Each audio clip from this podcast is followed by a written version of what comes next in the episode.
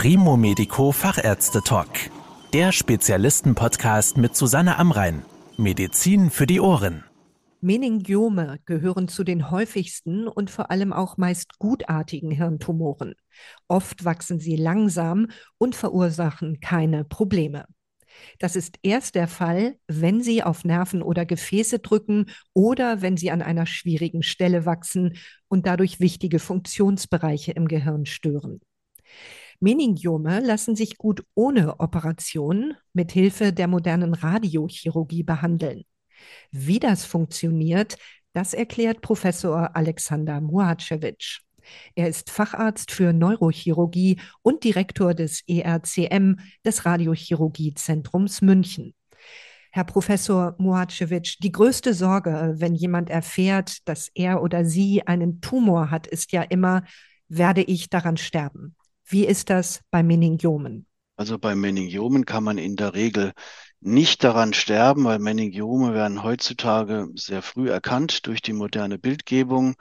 Es ist ja so, dass man heutzutage schnell eine MRT-Diagnostik, eine Kernspindiagnostik bekommt bei Kopfschmerzen oder Schwindelereignissen und da werden dann in einigen Fällen diese sogenannten Meningiome erkannt und die kann man in aller Regel dann auch sehr gut behandeln.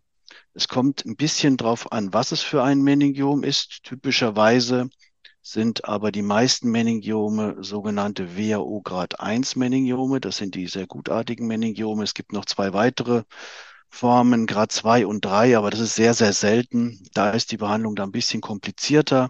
Aber wie gesagt, in den überwiegenden Fällen handelt es sich um die Grad 1 Meningiome und die kann man letztendlich so gut wie immer kurativ behandeln. Ich hatte ja eingangs gesagt, dass Sie häufig keine oder nur ganz kleine Symptome machen. Wie können Sie denn feststellen, ob ein Meningiom vorliegt? Also ein Meningiom wird heutzutage über die Bildgebung diagnostiziert. Es gibt da ganz typische Charakteristika. Das ist die Form der Raumforderung, es ist die Kontrastmittelaufnahme, es ist auch die Lage generell im Hirn.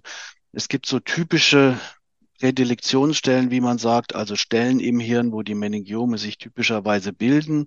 Meningiome sind ja eine Wucherung der Hirnhaut und überall da, wo Hirnhaut ist, also an der Oberfläche oder auch an den tieferen Schädelbasisstrukturen, können sich typischerweise diese Meningiome bilden.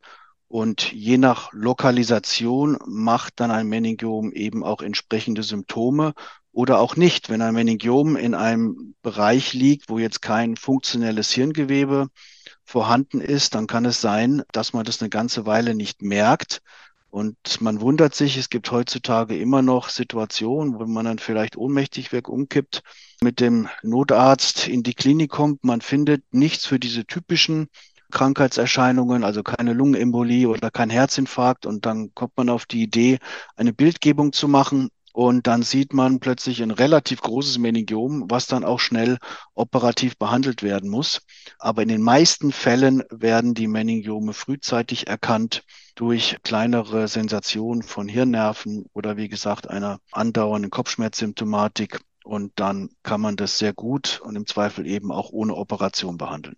Wann genau müssen denn oder sollten Meningiome behandelt werden? Meningiome sollten immer dann behandelt werden, wenn sie aktiv wachsen bzw. klinische Symptome machen oder von der Größe schon so groß sind, dass man sagen kann, okay, wenn wir jetzt hier noch zwei, drei Jahre warten, dann könnte es gefährlich werden. Und äh, diese Gefahr sollte man vorwegnehmen und dann frühzeitig schon behandeln, um hier ein weiteres Wachstum zu stoppen.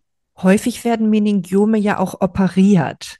In welchen Fällen ist denn stattdessen oder vielleicht als Ergänzung eine radiochirurgische Behandlung sinnvoll?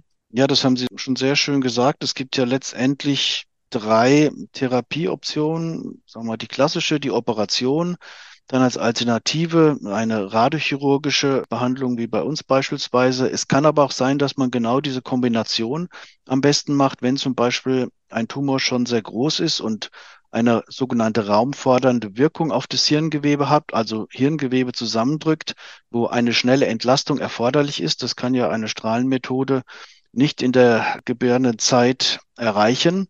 Dann muss ich erst eine Volumenreduktion durchführen und dann kann ich aber die kleineren Reste, die möglicherweise an kritischen Strukturen liegen, wie den Hirngefäßen oder den Hirnnerven, dem Sehnerv oder dem Hörnerv oder dem Schwindelnerv, das kann ich dann mit einer ergänzenden radiochirurgischen Behandlung sehr schön in so einem sogenannten kombinierten Behandlungskonzept behandeln. Und das ist eigentlich auch der aktuelle und moderne Standard für komplexere Schädelbasismeningiome.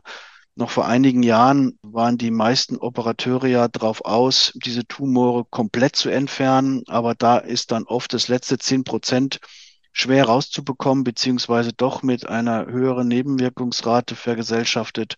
Und das sollte man heutzutage verhindern. Also ich kann nur raten, wenn man mit so einer Situation konfrontiert ist, sollte man sich am besten einen Neurochirurgen suchen, der hier auch ein bisschen moderner und weiter denkt und nicht unbedingt die letzte Tumorzelle mit dem Skalpell entfernen möchte, sondern auch ganz klar sagt, okay, ich mache operativ den Teil, der gut geht und den Rest kann man zum Beispiel dann mit äh, Cyberknife oder CyberX behandeln.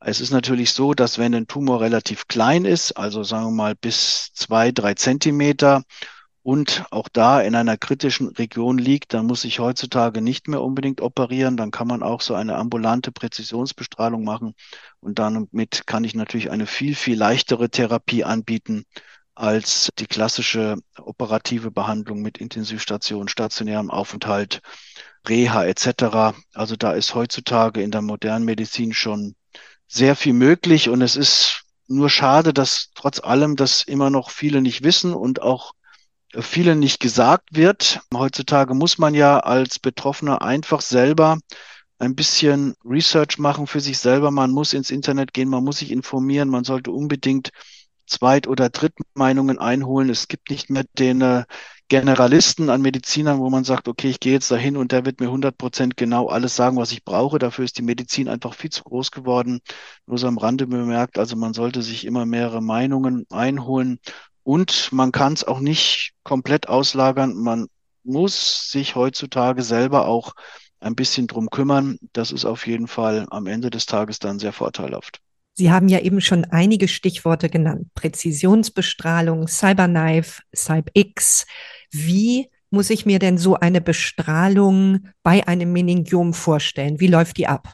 Ja, als am ersten steht natürlich immer die Diagnostik, also eine gute Kernspintomographie-Diagnostik, wo ich dann das Meningiom ganz klar definieren kann. Dann sollte man sich mit unterschiedlichen Fachbereichen vielleicht nochmal austauschen wenn man da selber umfassend aufgeklärt sein möchte, dann kommt die Indikationsstellung. Man sagt, okay, das ist jetzt ein zwei Zentimeter Tumor, der liegt jetzt nahe zum Beispiel an der Hirnanhangsdrüse oder am Sehnerven oder an tieferen Hirnstrukturen. Da wäre ein operativer Eingriff vergleichsweise aufwendig. Da kann ich mit einer Präzisionsbestrahlung, die auch heute in aller Regel nicht länger als eine halbe Stunde dauert, eine sehr gute alternative Therapie wählen. Das ist in den allermeisten Fällen eine einmalige Behandlung. Ich gehe in Straßenkleidung sozusagen zu uns und gehe in Straßenkleidung nach einer halben Stunde auch wieder nach Hause. Die meisten bleiben dann ein, zwei Tage vielleicht noch zu Hause, ein bisschen sich zu erholen. Aber in der Regel kann man, wenn man möchte oder wenn man es besonders darauf anlegt, auch am ersten Tag danach schon wieder arbeiten gehen oder in den Urlaub fliegen oder was auch immer machen. Das liegt daran, weil unsere Effekte kommen protrahiert. Das heißt, es ist nicht so, die Leute stellen sich das immer ein bisschen zu aggressiv vor. Ne? Da wird jetzt nichts verbrannt oder ausgelöscht, sondern wir induzieren nur einen Effekt, dass die Tumorzellen über die Zeit absterben. Das dauert Wochen, auch Monate. Deshalb macht man auch nach sechs Monaten dann die erste Kontrolle. Und da sieht man dann, wie der Tumor langsam abstirbt. Also man braucht da nicht Sorge haben, dass das jetzt so eine besonders aggressive Therapie ist, sondern im Grunde ist es eine sanfte Therapie, die über die Zeit wirkt. Und das geht teilweise auch Jahre, wo sich die Tumore dann immer etwas weiter verkleinern. Und das ist auch gut so, weil wir wollen ja zum einen den Tumor auslöschen, aber zum anderen natürlich auch die gesunden, naheliegenden, wichtigen Hirnstrukturen. So gut es geht schonen. Spürt man denn irgendetwas von dieser Bestrahlung?